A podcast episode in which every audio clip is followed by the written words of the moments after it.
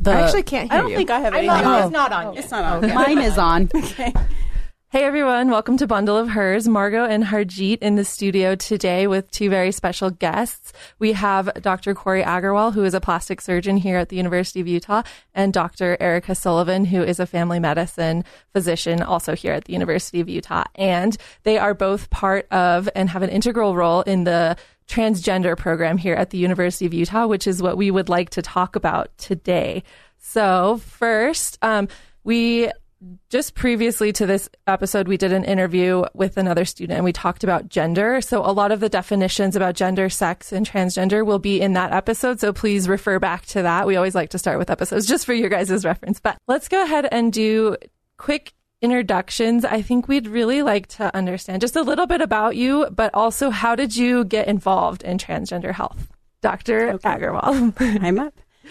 Um, thank you so much for inviting us to talk about this. This is something that Eric and I are both very passionate about, and I think we both feel kind of ownership. This is our baby. It's something we've been working on to create a multidisciplinary program for a number of years. So I'm really excited to share this with your listeners. So anyway, I'm Dr. Cori Agarwal. I'm a plastic surgeon here. I've been at the University of Utah for about 13 years now. And I didn't really plan on doing transgender surgery or creating a transgender program. I don't think many of us had it in our training as a medical student or in residency in plastic surgery. It wasn't standard part of training. When I started doing general plastic surgery, wasn't really on my radar. And it was a patient that came to me um, asking for it. And what I mean by it is at the time, it was a patient who was transitioning to be male. It was early on in their transition. So when they first approached me, they were still identifying as female. But in the course of knowing them, they said, you know, I really don't want my breasts to be smaller. I want them to be gone. I want a masculine chest. And they really educated me.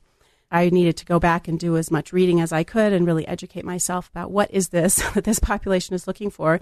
Um, and I was able to do that one operation and then word of mouth, that patient talked to another patient. And before I knew it, I was kind of the expert in the area.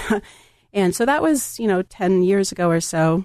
Dr. Agarwal, I really appreciate when you say that this patient had come to you and that's where they educated you. I think that's a concept that I often think about, but it's so cool to hear your um, experience, how that actually happened, how our patients are such a source of knowledge for us. And we're hoping that that's not going to be the case going forward. I think it's a, a common problem for patients when they go seeking hormones or seeking care and they they reach out to their doctors who have no idea. And I think in this day and age, we shouldn't be encountering that. We should be teaching it in medical school, in residency, so that people don't have to be like like I was.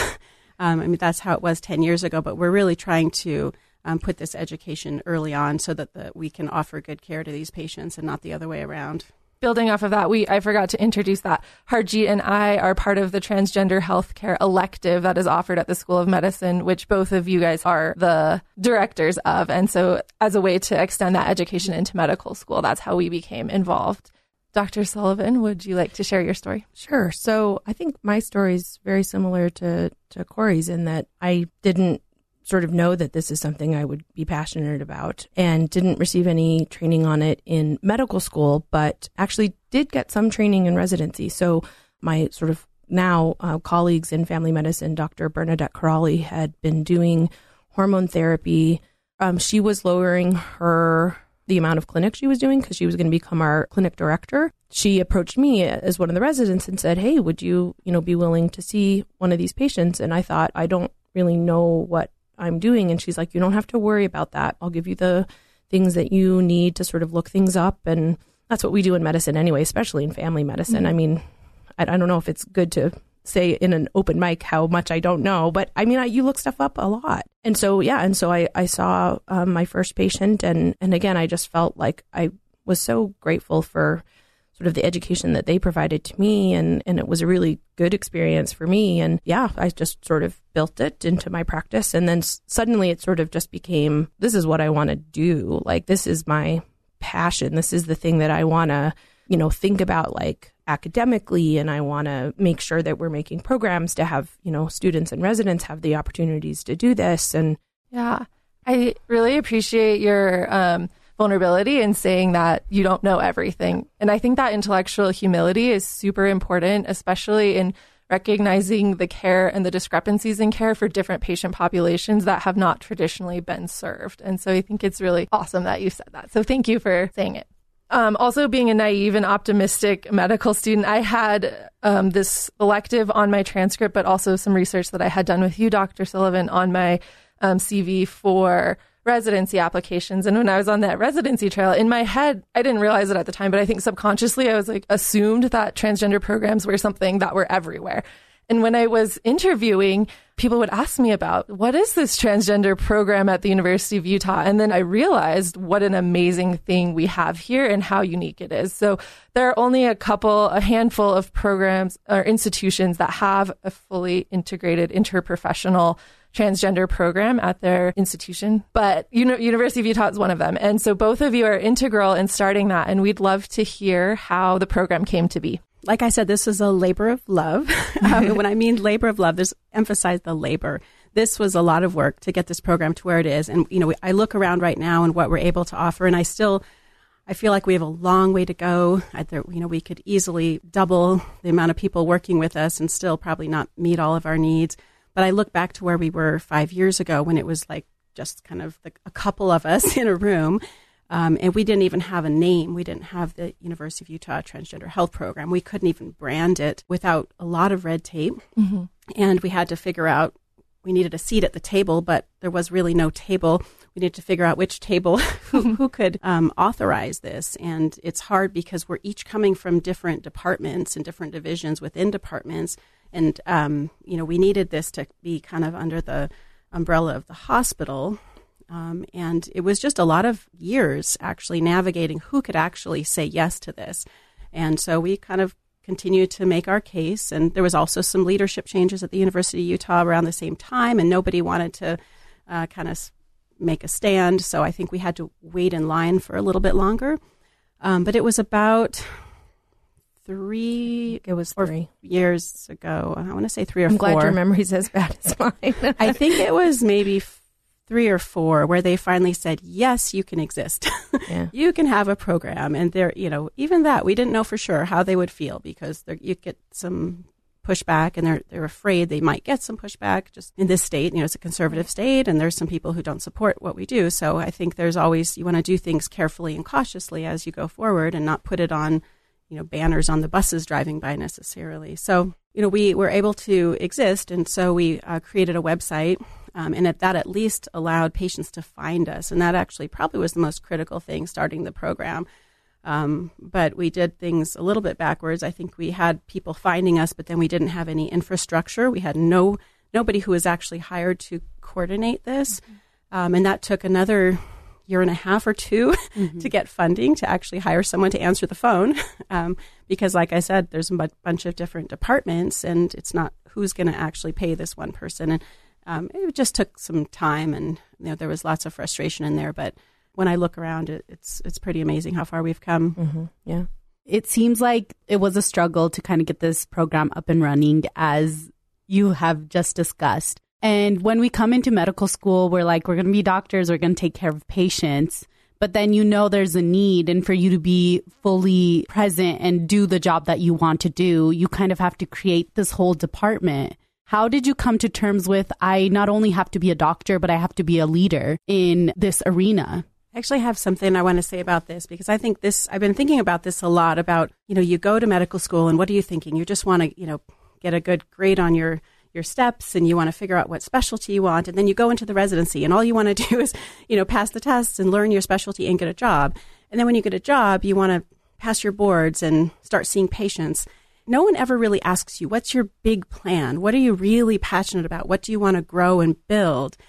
Until you're a few years in, and I think if you don't step back and no one asks you that or you don't think about it, I think that's the path to burnout. I've been thinking about burnout a lot lately, and I think if you just take care of patients, and when I say just take care, I mean it's amazing to take care of patients. That's why you're in medical school, you're excited about it. But five years into that, 10 years into that, you're going to probably get feel very burnt out if you're just going to work every day and taking care of the next patient who's on your schedule. So I think it's important in your career, somewhere along, you know, when your first job comes around or earlier, you guys were already thinking you're a few steps ahead, but to think, what do you want to build? And that could be a leadership role in something. That could be research in something. In my case, and you know, this was building a program that can, you know, do a better job taking care of this patient population. Um, so it wasn't that it was a problem doing this. This was actually um, identified it as something that was really exciting and is probably the reason I love my job today as much as I do. Is that in addition to doing surgery and taking care of day to day patients, I see it as a bigger picture that we are training medical students and we're putting together a bigger program. Yeah, I couldn't agree more. I think that during my residency, started doing trans care. I don't know that I, I sort of at the time envisioned how this would play the role that it has in my life. But when I joined the faculty of the family medicine department here, I realized that there really was a need. And I say that for the reasons that exactly what Cori mentioned, which was that I joined at a 0.8 FTE, so basically full time, seeing patients, and really struggled with the amount of time and sort of the strain that that put on me and my young family and really saw all kinds of teaching as a way of sort of lowering my clinical FTE and thinking like okay that will help because I'll you know I won't be in clinic so much. But what I didn't anticipate or maybe I did it was just 10 years before I had anticipated it's actually the education part that makes me so excited about the work that I do.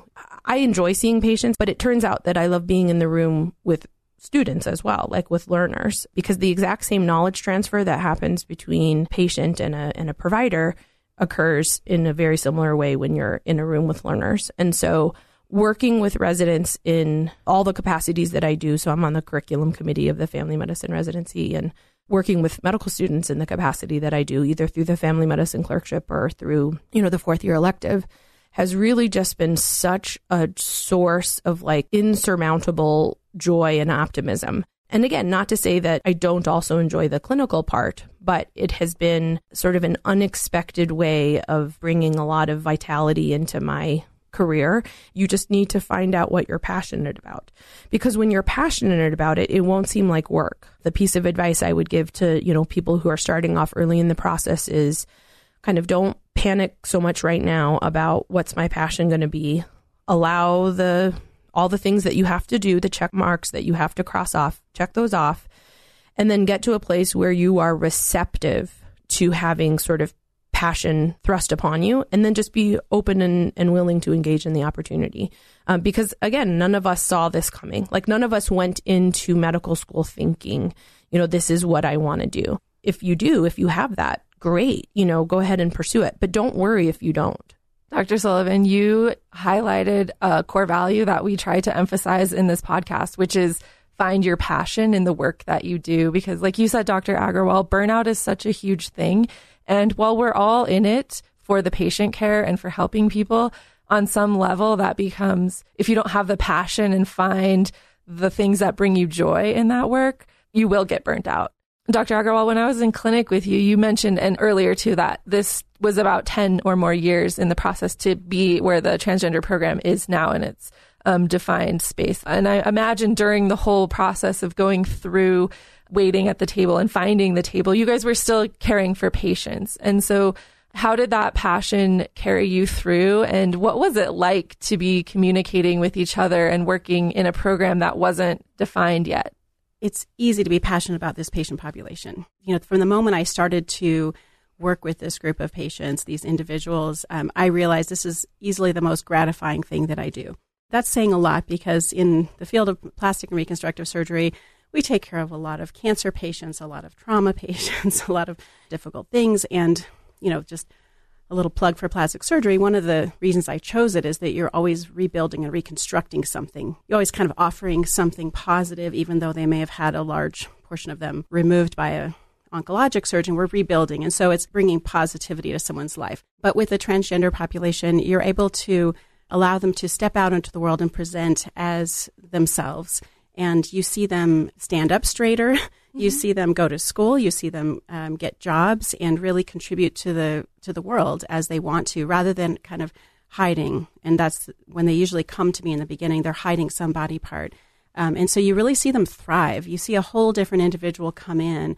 You know, after you've done some kind of intervention, and whether that you see them transform on hormones or something surgical, and they they stand in the room and they can't the, the trans boys you know can't wait to whip their shirt off and um, you know just very confident and tell you these stories about how they went swimming for the first time. And it's really um, gratifying kind of work. And so i think that easily carries us through while we're trying you know the frustrations of building a program is that the actual care is is really gratifying. Mm-hmm.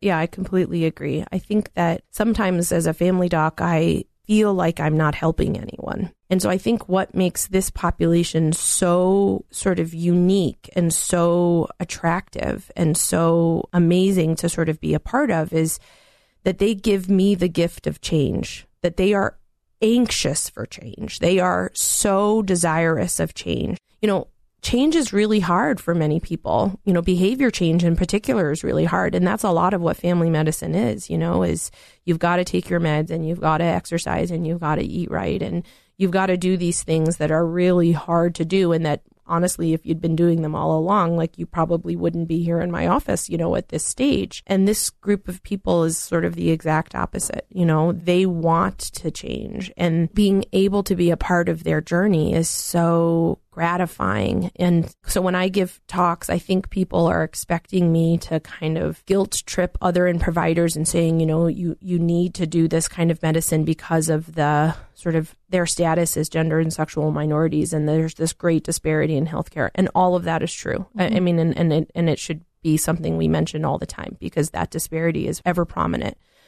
But honestly, this, the pitch for me is you need to do this for you. You need to do this because allowing this, you know, this population and, and not just transgender folks, but I think sort of the broader aspect of LGBT care, educating yourself on the needs of the LGBT patient population and being able to be a provider who, you know, provides evidence-based, competent, compassionate care to this, you know, group of people is going to make you like your job better. You're going to enjoy going to work better. It's something that I, again, totally didn't anticipate. It just fell into my lap. And I think I'm just ever so grateful that it did because, you know, I don't know if I would still be as excited as I am about going to work every day if I didn't have this sort of niche part of what I do. See change and, and help people in a way that they want to, you know, be helped. One thing that really surprised me about this elective is how strong that value of interdisciplinary work is integral to this program. I think it really exemplifies that you need every single field of medicine to like fully take care of an individual, but it's done so well here. So, can we talk about that a bit? Absolutely. I will say that when we first started meeting, I definitely said, okay, when is our summer party? Like, when are we all, when are we all getting together? Priorities. where we can hang out and just be human and be people and have our families come and sort of, you know, mix it up because, you know, whenever I schedule meetings, I'm always like, okay, well, we're meeting over food because that's how humans communicate, you know, is we, we share and we break bread together and, I, I do. I think it's absolutely astounding that every month, multiple people from family medicine, multiple people from plastic surgery, multiple people from urology, multiple people from adolescent medicine, vocal therapy, OB-GYN, uh, endocrinology, uh, physical therapy, and I am now feeling a little bit of pressure, like the people in the Oscars, where you're up on stage and trying to remember, like all in mental health. I mean, there are so many disciplines who come to this meeting, and we hear about other programs, and and especially when there's like multiple programs in a city, and they're sort of like fighting over patients, and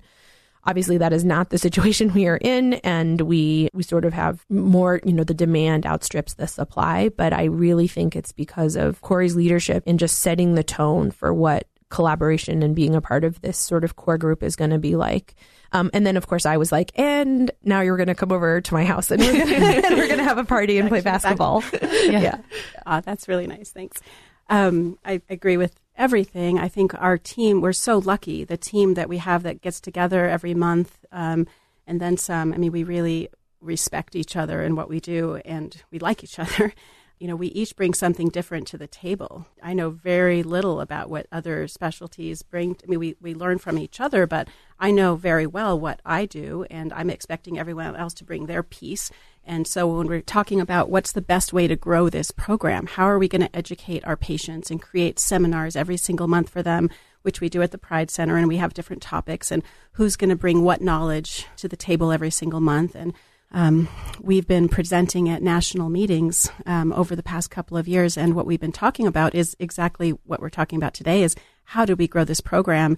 And it's really um, exciting. All the other programs from different states, um, other institutions, I should say, come to us and say, How did you do this? And how can we do this at our institution? And for us to be kind of the pioneers, um, we've only been you know out doing this for three years, but we're really kind of ahead of the curve on putting together a multidisciplinary program. So we have some talks that we've done, different sessions about you know what lessons learned and advice that we can give to other programs. And that's really exciting to be presenting with this group on that. And i think that the thing is is that our program really was born from the bottom up. The providers were sort of all doing this separately and if there wasn't a program, if there wasn't a branding, we'd still be doing it. We still feel value in, in serving this patient population. And so if we didn't have a logo, we'd still do it.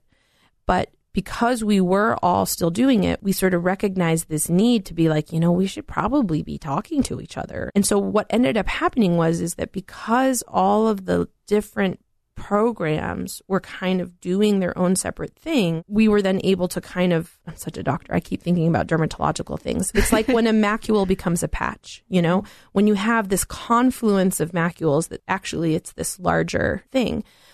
I think that part of what makes this possible is the interdisciplinary nature of it because in this particular patient population, some, but not all, of these patients could make use of services that are cross sort of department lines. And as a patient, you don't think of it in terms of like, oh, well, I need to see a surgeon for this, and I need to see, you know, a physical therapist for this, and I need to see my regular doctor for this. You just sort of think, I need to be who I am. How do you help me be who I am? And, and you're not realizing that then you're coming up against the healthcare industrial complex, which is like, well, no, that's family medicine and that's plastic surgery mm-hmm. and that's OB-GYN, you know, this kind of thing. And so that part of it, I think, can be challenging for patients. And so it's, it's much easier, I think, on the patients if those individuals sort of can sort of say, yes, we're all doing this you know separately let's let's sort of join forces almost like a transformer you know yeah. like we sort of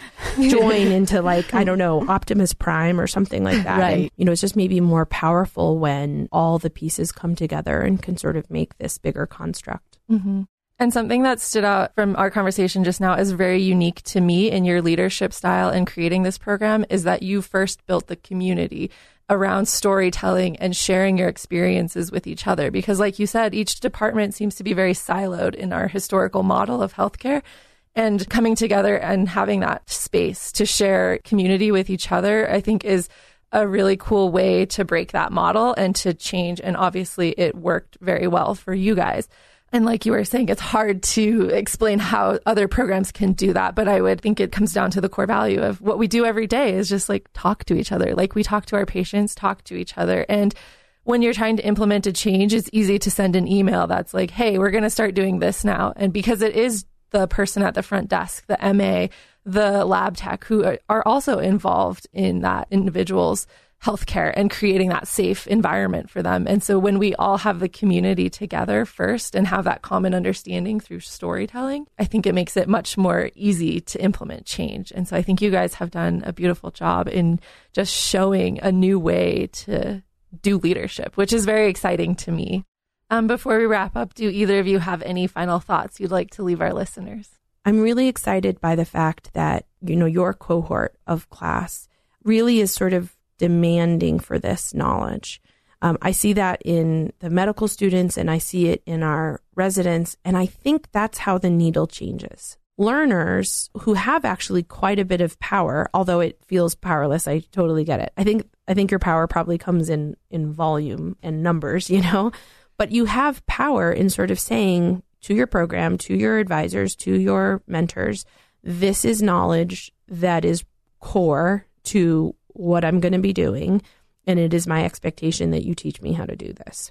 And of course, you say it nicely, but but I think that's actually something that I'm really excited about, and I really see that as being something that we could also kind of export in terms of talking to other programs about how you know they could set up something like this and and have this information because I don't want 10 years from now to sort of be in the same place where we're sort of telling other people, well, this is what we do here, but sounds like you're pretty light years away from from doing that. I, I want other programs and other medical schools to really recognize the value of this knowledge. And I think that they will because of folks like you guys who, y'all, gals, people, um, because, because you're demanding the, the knowledge in a very nice way.